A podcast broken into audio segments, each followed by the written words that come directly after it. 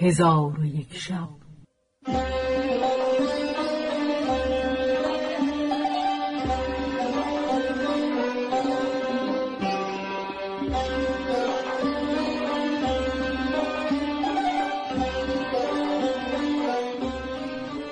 داستان‌هایی برآمده از ژرفای تاریخ و تمدن و فرهنگ مشرق زمین.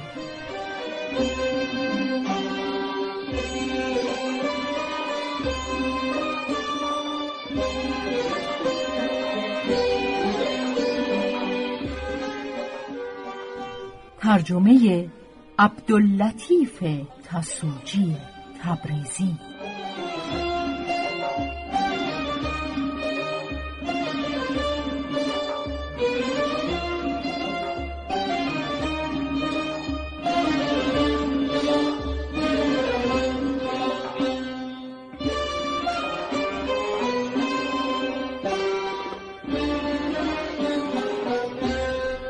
چون شب چهل و نهم برآمد،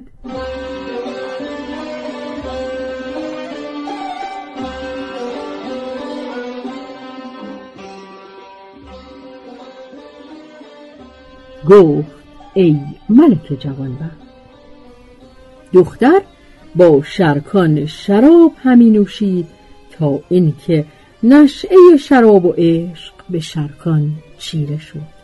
پس از آن دختر با کنیزکی گفت یا مرجانه آلت طرب بیاور. کنیزک برفت و عود و چنگ و نای حاضر آورده، دختر عود بگرفت و تارهای آن را محکم کرده بنواخت و به آواز خوش نغمه پرداخت. پس از آن کنیزکان یک یک برخاسته آلت طرب بنواختند و به زبان رومیان ابیات برخواندند. شرکان در طرب شد. آنگاه خاتون ایشان گفت ای مسلمان زاده، دانستی که چه گفتم؟ شرکان گفت ندانستم، ولکن از خوبی انگشتان تو در طرب شدم. ماهروی بخندید و گفت اگر من به زبان عرب تغنی کنم چه خواهی کرد؟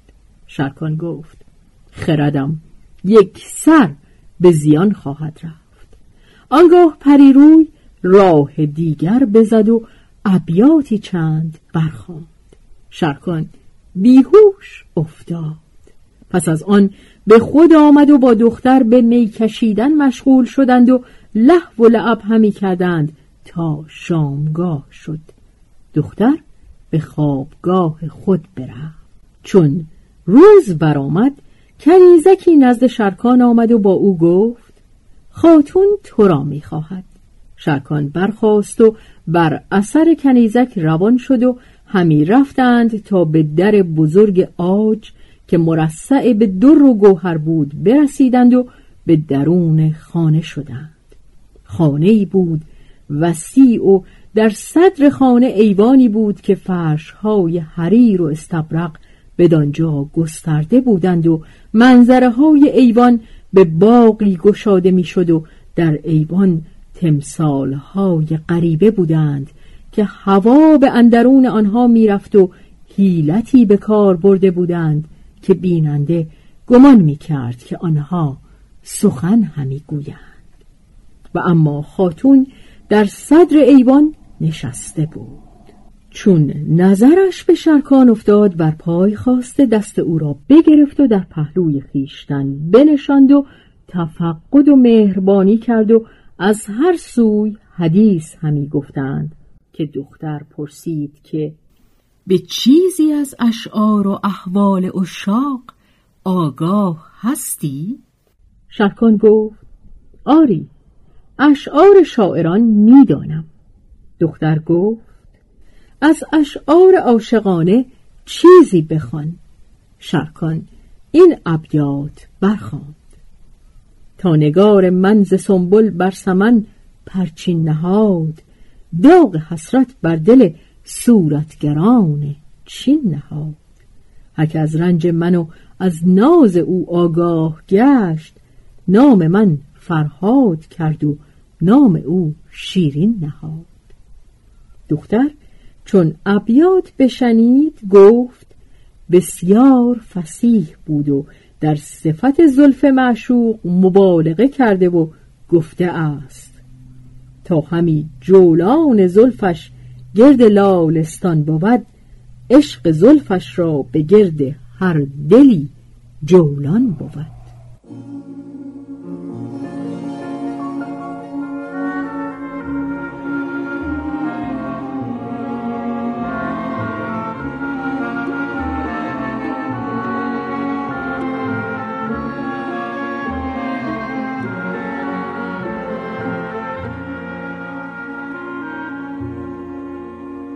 پس از آن گفت یبن الملک، شعر دیگر برخوان. پس این دو بیت برخوان: ای بسته به کین من میان آهسته، وی کرده مرا قصد به جان آهسته. جان میخواهی یا بر نیاید به شتاب، آهسته تر ای جان جهان آهسته. چون دختر این دو بیت بشنید گفت احسنت ای ملک زاده، معشوق از شاعر چه قصد کرده بود که این شعر خواند؟ شرکان گفت قصد کشتن او داشت، چنان که تو قصد کشتن من داری.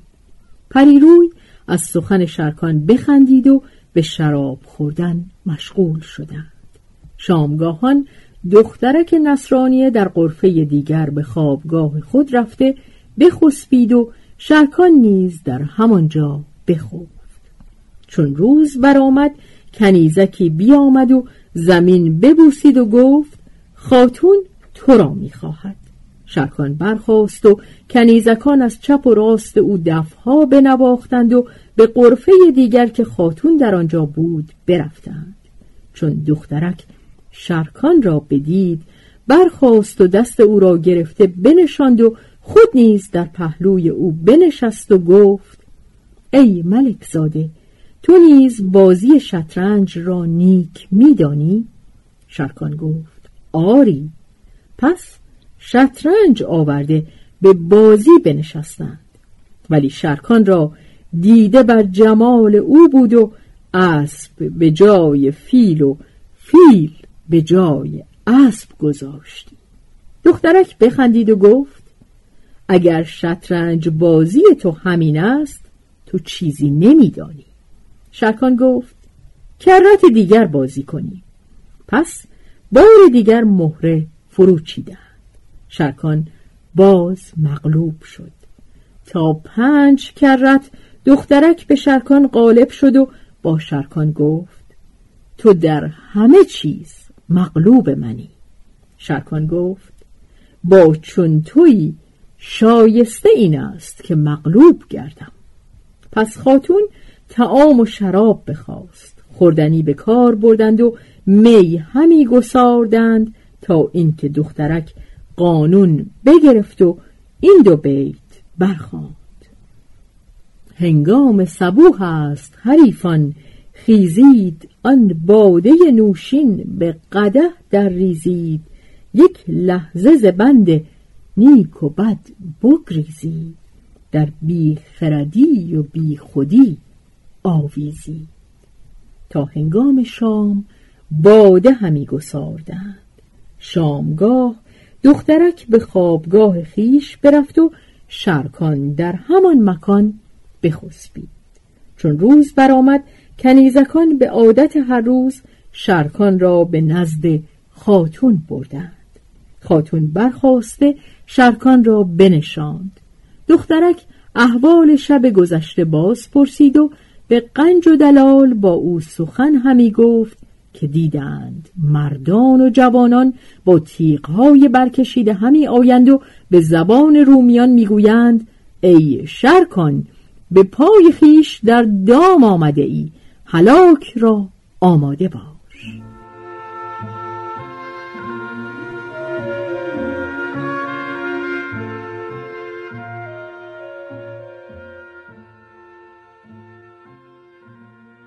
چون شرکانی سخن بشنید با خود گفت شاید این دخترک فریبم داد و مرا به دینجا نگاه داشت تا اینکه دلیران سپاهش برسند، ولی گناه از من است که خود را به ورطه انداختم.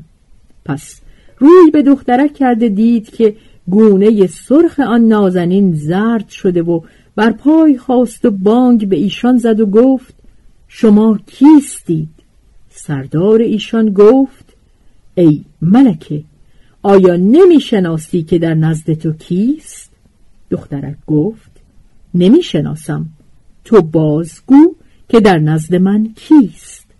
آن مرد گفت این که در نزد توست سرخیل دلیران ملکزاد شرکان ابن ملک نعمان است، پدر تو ملک هردوب از عجوز عالمسوز ذات دواهی شنیده است که شرکان به دینجا آمده، ما را به گرفتن او فرستاد.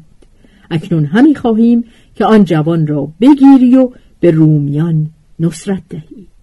چون ملکه سخن آن مرد بشنید، نگاه خشمالود بدو کرده گفت چگونه بی اجازت من به دینجا آمدی؟ و آن مرد گفت ای ملکه، چون ما به در خانه رسیدیم حاجبان منع نکردند، ولی وقت آن نیست که سخن دراز کنیم. ملک به انتظار ما نشسته که شرکان را دست بسته به نزد او بریم تا به بدترین رنج ها بکشد. دخترک هور نژاد با سردار گفت که بیهوده سخن گفتن سودی ندارد، ذات دواهی نیز دروغ گفته، به حق مسیح آن که در نزد من است نه شرکان است و نه از خادمان او، مردی است غریب که رو به ما آورده و از ما ضیافت خواسته، ما نیز مهمانش کرده ایم. هرگاه من به یقین بدانم که او شرکان است، باز سزاوار مروت نیست که من او را به شما دهم که او اکنون به پیمان من اندر است. مرا خوار مکنید و به بدعهدی در میان مردمم رسوا نسازید. تو به نزد ملک بازگرد و آستانه او را ببوس و بگو که ذات دواهی دروغ گفته. آن مرد گفت ای ملکه، من یارای بازگشتن پیش ملک ندارم مگر اینکه شرکان را دست ببندم و به نزد ملکش برم. پریزاد در خشم شده با او گفت تو پیش ملک بازگرد و بر تو ملامتی نخواهد بود. آن مرد گفت ناگزیر است که شرکان نبرده باز نگردم. ملکه را خشم زیاد شد و گونه‌اش دگرگون گشت و گفت سخن دراز مکن و هذیان مگو که این جوان بسی اعتماد بر خویشتن دارد و میتواند که با صد نفر مبارزت کند. اگر تو با او بگویی که شرکان ابن نعمان هستی، او نیز خواهد گفت آری شرکان ابن نعمانم، ولی شما مقاومت با او نتوانید کرد و تا او همه شما را نکشد از شما روی نگرداند. اگر خواهی من او را با تیغ و سپر حاضر آورم. آن مرد گفت اگر من از خشم تو آسوده شوم با دلیران بگویم که او را بگیرند و دست بسته به نزد ملکش بری. آن زیبا صنم گفت این کار نخواهد شد که صد تن با یک تن مبارزت کنند، شما یک یک با او مبارزت کنید تا بر ملک آشکار شود که کدام یک از شما دلیرتر و شجاعتر است. چون قصه به دینجا رسید، بامداد شد و شهرزاد لب از داستان فرو بست.